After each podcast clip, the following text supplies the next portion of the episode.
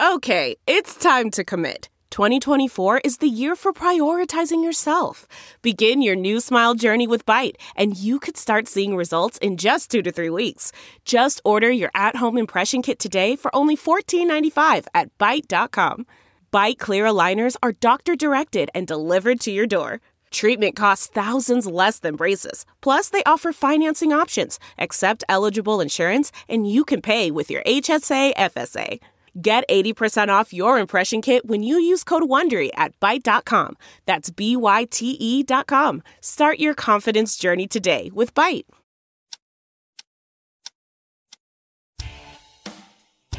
Catch and Shoot 2.0 is a presentation of Pure Hoops Media. Catch and Shoot 2.0 goes well with both red and white and is perfect with the workout of your choice. Our hosts are Aaron Berlin, a former Kansas Jayhawk who believes the Orlando Magic will win the championship. Eventually. His partner is Otto Strong, a man who's covered the NBA since before Dennis Rodman got his first tattoo. Fellas?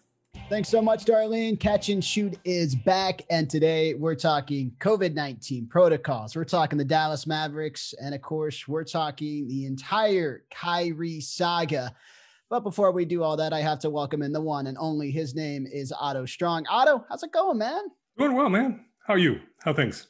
Oh, I'm exhausted, man. This this entire last week, keeping up with the NBA, keeping up with these protocols, keeping up with Kyrie, keeping up with everything that happened last week. That's the only word I have. I, have thought about this and I've thought about how to answer it, but I'm exhausted, man.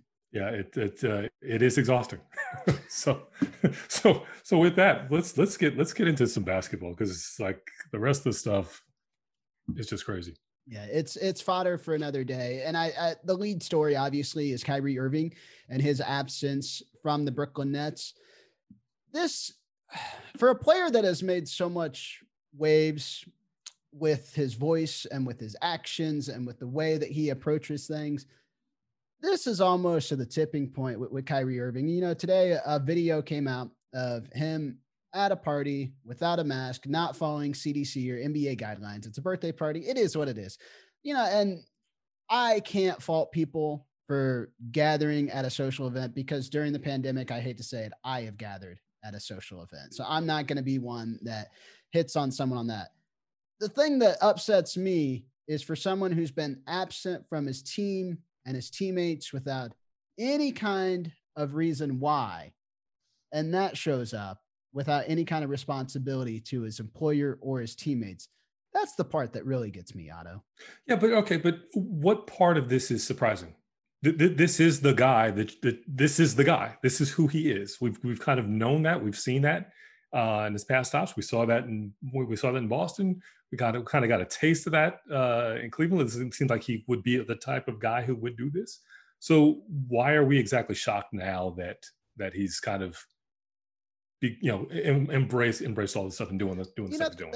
That's a really good point and something that I I haven't thought about to a, a, complete degree is you can't expect someone to change their behaviors when they are who they are right? And that's part of growing up and becoming a man is you eventually find out who you are and what's important to you in life. And you know Kyrie has fully embraced his personality and I'm not here to tell anyone they can't be who they want to be and so that that's that's a really good point is that you can't fault someone for just being who they are as a person and doing what they want to do.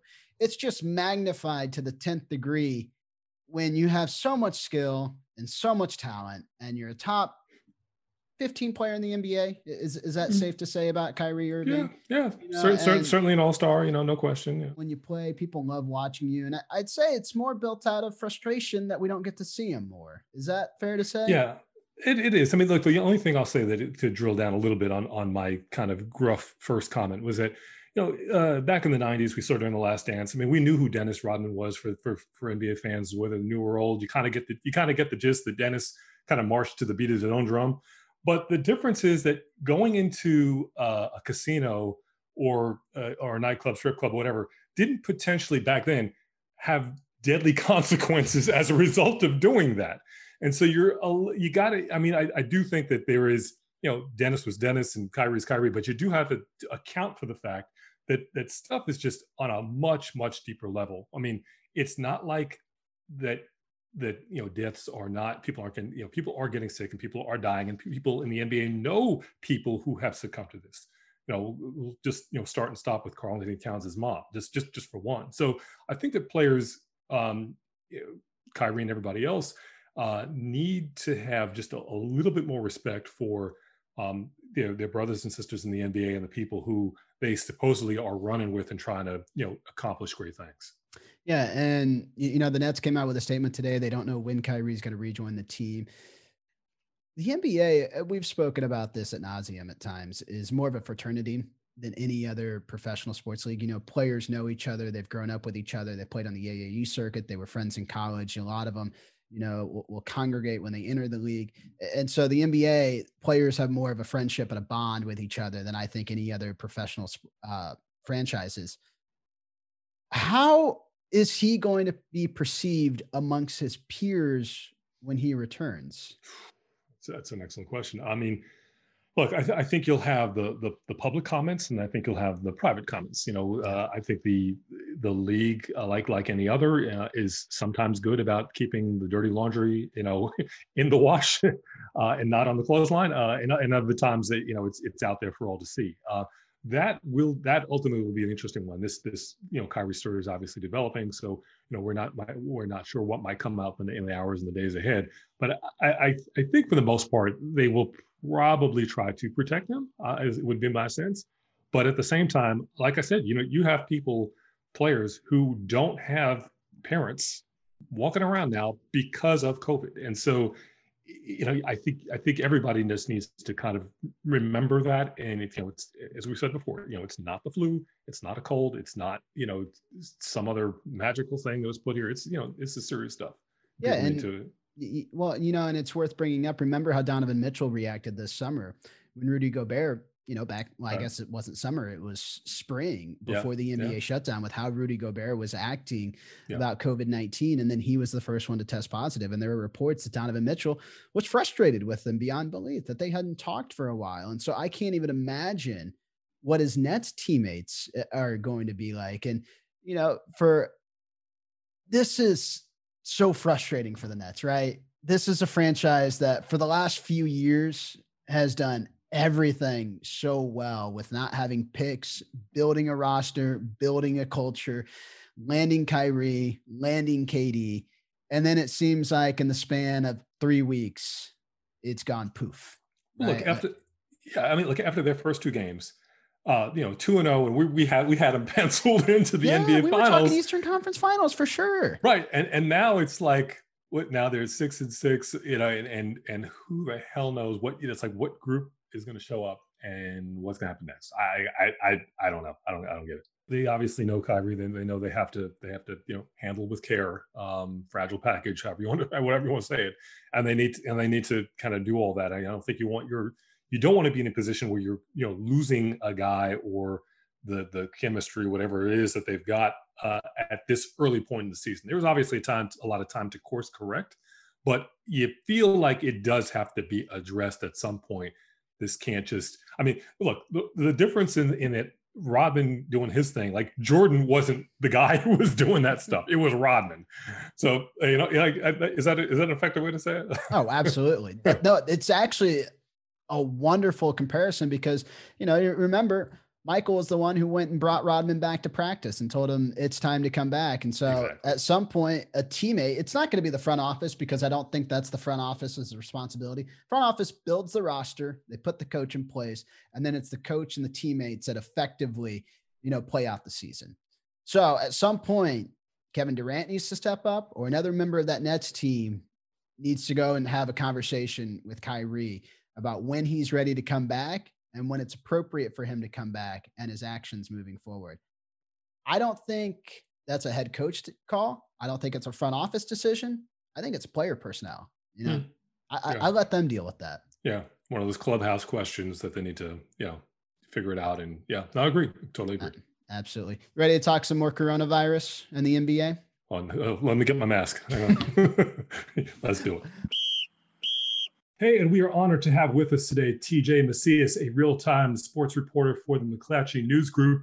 Uh, I know TJ because we work together, but beyond that, TJ is real good and knows the Dallas Mavericks and a lot about what's going on in the NBA. So, TJ, welcome in. Hi, Otto. How are you guys doing? Doing okay. Doing okay. So, kind of catch up. I mean, so we record on Tuesday. This will air on Wednesday, and this is a very fast-moving story. So, bring everybody up to speed with what we know at this point uh, with respect to COVID in the NBA. So, uh, you know, we have a few teams that have been affected by it, and the games have been postponed. Um, one especially was the Dallas Mavericks yesterday. They were supposed to play the New Orleans Pelicans at home, and of course, you know, it. We had players that were um, sidelined or they didn't come home from the was it the the Denver game? Denver, um, yeah. yeah, and so of course yesterday fans were completely hyped about uh, Porzingis possibly coming back and being available. And then it was about an hour later that you know the bomb dropped and saying that the game had been postponed due to COVID health concerns, and so now this it, it's turned into a massive clusterfuck. Pardon my French. Um, that they're they had a meeting scheduled today, and that they were talking about you know tightening the protocols on the court um like you know no hugging no handshakes stuff like that mask on the bench. But it, it it, just sounds like they're like trying to put a band-aid over a gunshot wound at this point. And i i just i just don't get how it, it can't we can't stop the or at least pause the season for about a week or two because we don't know who's infected at this point. I mean, they're doing the test, they're doing all that, but you know, they're still allowing players onto the court.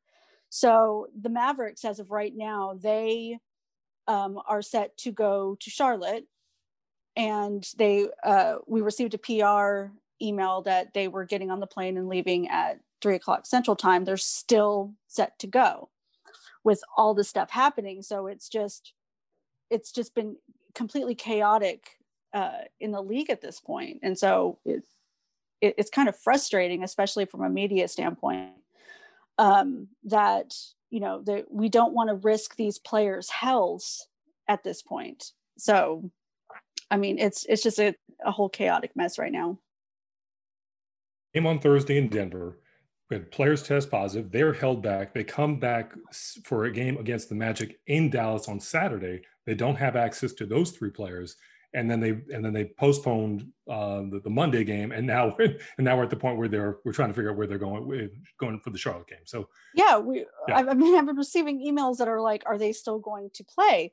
And as of right now, they're still set to, but I just uh, I, I was um, you know texting one of the other writers, and I'm like, I don't know how this can actually happen if you know there's reports coming in from like the dallas morning news that said what four more players were infected or tested positive for the virus? And uh, with even with these restrictions that they're trying to tighten this is a this is a contact sport. There's they're sweating all over each other on the court. How if we don't know who has it how are these like tightening restrictions not I mean, better than how it was supposed to be in the NBA bubble last season. Yeah, TJ, and that's a really good point. And the way this needs to be analyzed is this isn't an on-court issue, right? Like, like this is not a players guarding each other, players around each other. This is everything that happens outside of an NBA basketball game, outside of an NBA facility that the league just simply cannot control. Yes. And part of the reason this worked over the course of the summer was because – it was a confined environment. They had complete control over who the players were seeing, where they were going, where, where they were coming from.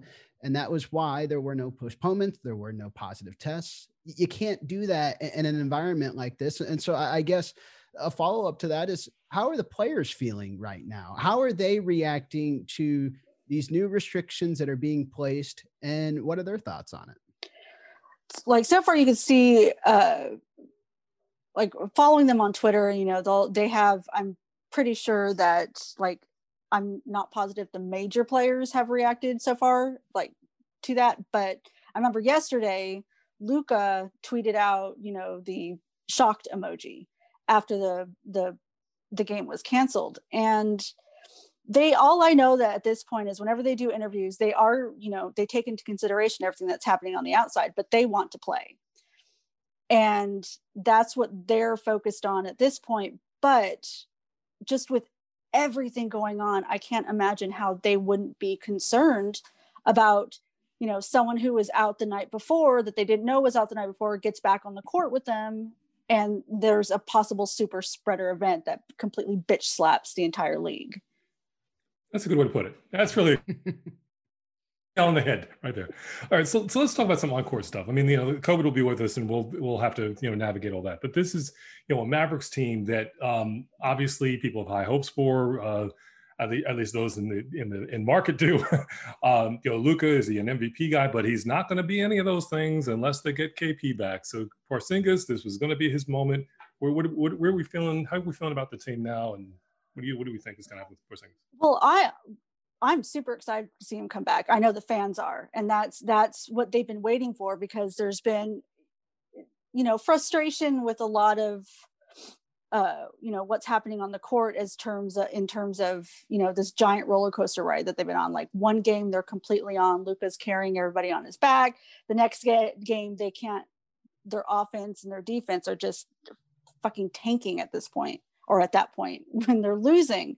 And so, like, a lot of the frustration goes on, you know, a lot of people harp on Dwight Powell because he hasn't been consistent lately. Um, Willie Cauley Stein has been doing excellent uh, so far, which I never thought I'd hear myself say because I was born and raised a Kings fan, and like the Kings fan base just didn't really respond well to him when he played for the Kings. It was it, it, it was very clear he didn't want to be there, but the pairing of him and Rick Carlisle's it it it's working and there's chemistry there and he listens to him and he follows through. So um, it's actually been a pleasure watching him this season with the team. But they are in desperate need. If they want to be consistent, they need KP back on that court. And that's what everybody has been just clamoring for at this point. Yeah, and this is a Mavs team that has obviously won four of their last five games let's talk about the dynamic between Luka and Kristaps. How much of a difference is that going to make offensively, and then what's it going to do defensively for this club? Well, it's been a while since we've seen them together. I mean, it was we saw them last season, and then he got injured in the playoffs. So the impact is going to be just considerably significant on both ends of the court when it comes to them. Um, they they just pair well off of each other and it's it's not only just powerful but it's entertaining to watch.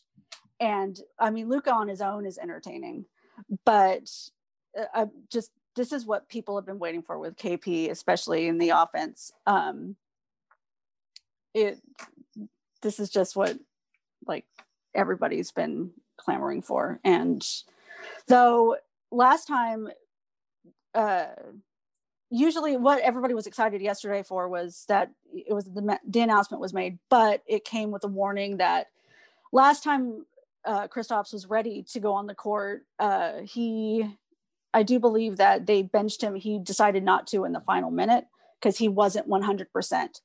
So he has to make sure that he's 100% ready to get back on the court for him to start making a difference as well. If he feels that he's not, it, it either he's going to you know back out at the last minute or it's just he's not going to be up to par on the court. So the mavericks were a team that um, as good as they were offensively they were oftentimes that bad defensively. And i'm, I'm obviously Porzingis coming back uh, and, and effective Porzingis would, would help all that. Um, what, what do you think they're you know, with with him coming back, or assuming that he will be kind of pick up where he left off, what do you think? Do you think they have a chance to actually improve on the defensive side and actually, you know, get to a point where they could, you know, not just make the playoffs, but but be a challenge for a top for a top four spot? Well, I mean, in the West, it's it's stacked, and it's mm-hmm. it's it's fucking crazy at this point. So yeah, with the defense, the defense has been struggling. You know, especially when you have like Dwight Powell, Powell starting.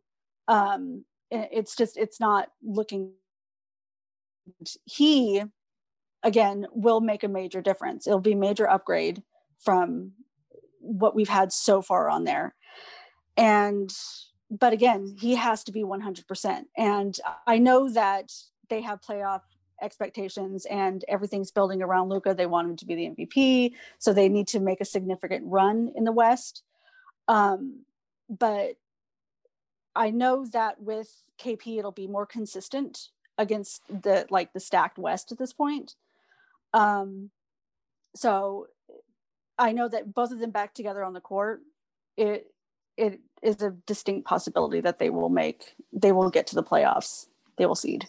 Yeah, it, it's certainly going to be fun to watch. And this is the argument Audio, Otto and I have had on this show numerous times. You know, it seems like Luka has not had a real running mate, right? Like someone that on a night where maybe he's struggling offensively that he can pass the torch to. And I've said for the longest time with Otto that unless this team can finish in the top four in the Western, unless they can maybe make a Western Conference final, then Luka has no chance of being the league MVP, right? Uh, like that's how big and how heavy of a weight that Kristaps is carrying on him.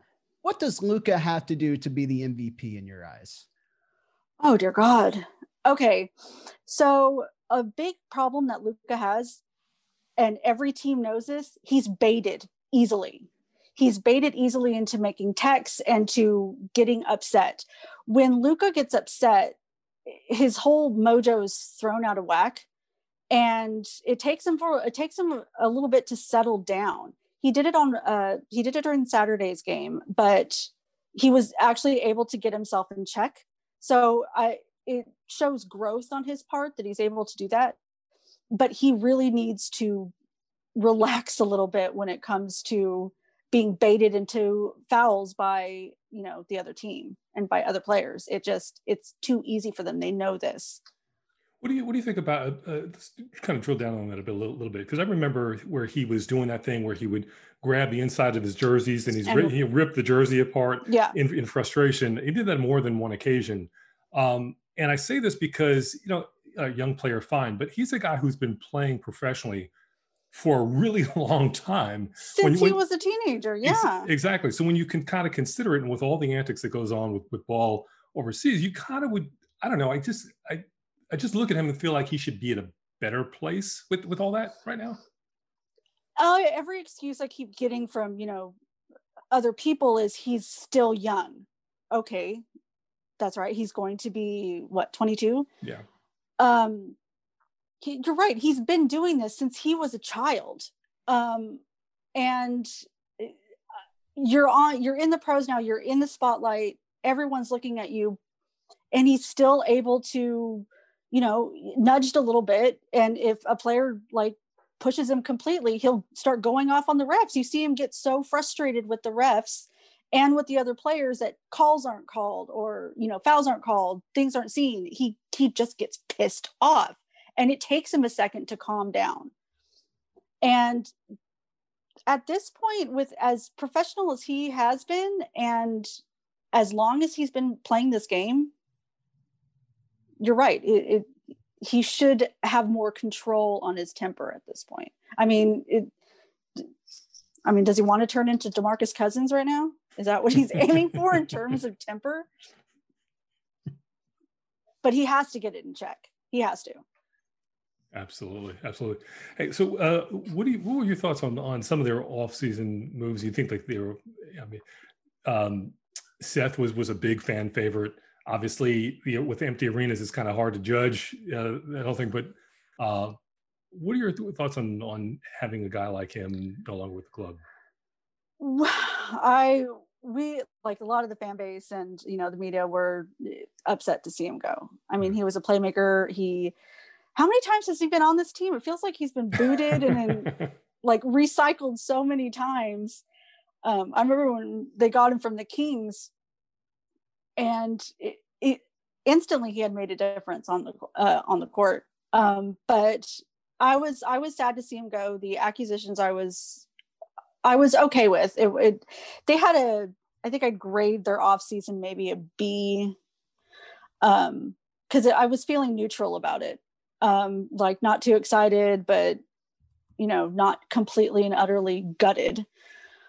Um, uh, with JJ Barea, I was I was sad to see him go, but that was you know, I think it was time. Um, and he, after the injury, him and Luka, I remember when uh, I, I want to say it was Luka's first year or second year, no, first year. It like the pairing of him and JJ um, on the court was great, but in the locker room, it was really significant.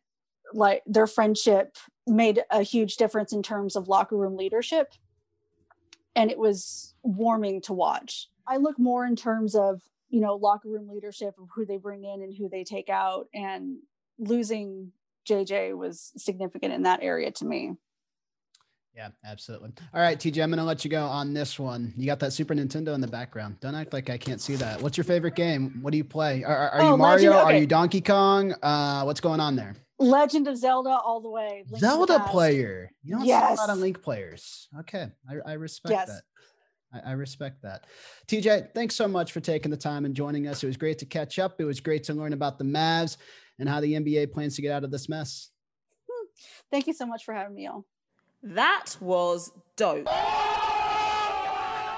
Okay, so some Zelda chat next week. We'll be talking Dungeons and Dragons. Uh, for those of you who want to, but uh, but let, let's you know to, to bring it bring it forward here. Like like I don't I don't get this with with with the COVID cases. We had you know uh, the league got an A for for how they handled the summer and the early fall with the bubble.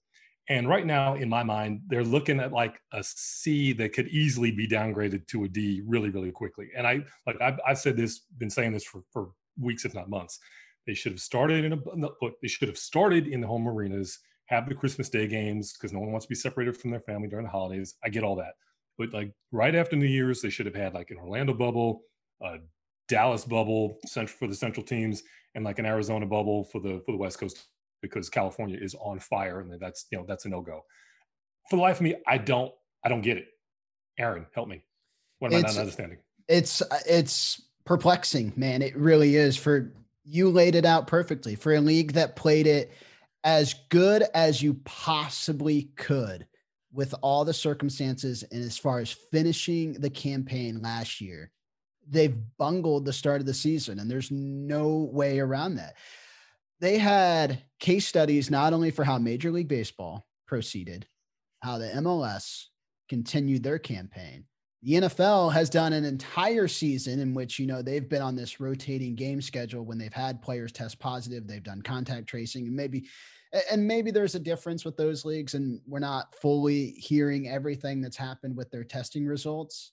But the NBA, knowing that they have limited rosters, knowing that one case could rule out entire games, decided to jam this schedule in a condensed way where you had teams flying all over the country, staying in hotels. You know, and it's it's hard enough to get players after they just went through an entire bubble experience to want to basically quarantine their lives to play basketball. It's even harder to do that when they're going to different parts of the countries that are experiencing different hotspots. And you're right, Otto. And you've said this, and I'll give you credit for this. You've said this since we were talking bubble basketball that the only possible way to start another season was to have some form of the bubble. And the NBA has basically had no answer to this to date. Yeah, like it, it's it's discouraging. Like at this point, it feels with all that had to happen to get a bubble in the first place, it feels like it's too late in the game to even try to arrive at a point where you can where you can introduce something. I mean, the fear is that you don't lose a good chunk of the season such that or so that the you know the 20 the, the playoffs in 2021 get pushed into you know the Olympics or beyond and then that and then that starts to screw with the 2022 season. But I mean, Otto, here's yeah. here's the thing. Why did the season need to be 72 games? Right? Uh, like why couldn't the campaign have been 40 to 45? You get 20 home games, you get 20 road games. That would have been 40 games, right? Most people will say they know what an NBA team is after 40 games. I get that the league lost a ton of revenue and they're still trying to regain some of that lost TV money. But playing in unprecedented circumstances, there was no need for a 72 game season. Well, correct me if I'm wrong. I think they, have only released a portion of the schedule. Yes, so the, the up so until March, I believe. Right. So the so early March. So the back half of the regular season is potentially something that who knows? Maybe maybe maybe they've got a you know a, a B team or or or separate separate plan that if the first half of the season is you know goes haywire, that they can say you know what we're gonna we're gonna have this team who was working on a on a bubble plan bring that it bring that to the forefront uh, for the second half. That that would be my hope. There are a bunch of smart people with, working in the NBA. I, I that would be my hope that that's what they're doing. But you know, who knows? Yeah, I, I, I hate hitting on the NBA so hard on this because I feel like Adam Silver, everything that he has done for the league since he has taken on that role as commissioner, has pitched a perfect game. You know, for lack of a better phrase, and this is a big, big mark on his resume right now.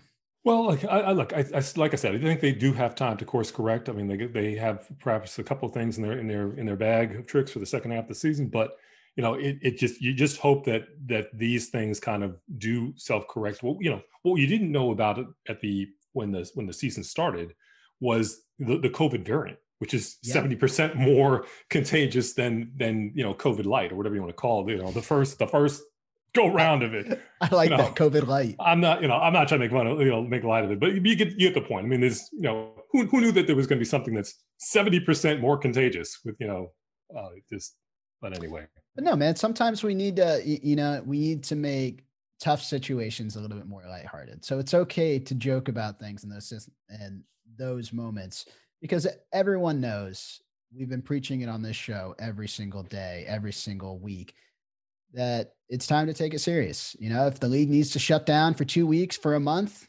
do it. Take care of your players, take care of your staff, take care of your coaches, take care of all your personnel. Because at the end of the day, that's all that matters. Money, games, they can all be replenished, they can all be replaced. And the league was in a healthy spot before this. You know what? After a year, two, it's going to be in a healthy spot again. Uh, and and there's nothing to add to that. I mean, well said. Well said. So, so with that, we're going to call this edition of Catch and Shoot 2.0. I want to thank our producer, our man in the chair, Scott Turkin, our big boss, Bruce Bernstein, and our editor, Tom Phillip. Absolutely. And before we close, I do have to give a shout out to Markelle Fultz. I feel for the instance that happened to him with him tearing his ACL. Player that finally seemed to kind of re- be regaining his form. Wish you all the best, Markelle. Hope you come back better and stronger next year. And we hope that you continue to check out all of our content here at Pure Hoops Media. If you didn't catch the Mike Wise show this week, make sure you do it. The one and only Otto, Bruce Bernstein and Monica McNutt took over that show. That was a worthy listen. That was fun. I, I, took I took note of that one. Full court with Jenny Fisher and Kara K debuts on Tuesdays. We are your one-stop shop on Wednesdays for all your NBA news and nuggets as we bring you all the latest breaking news around the loop.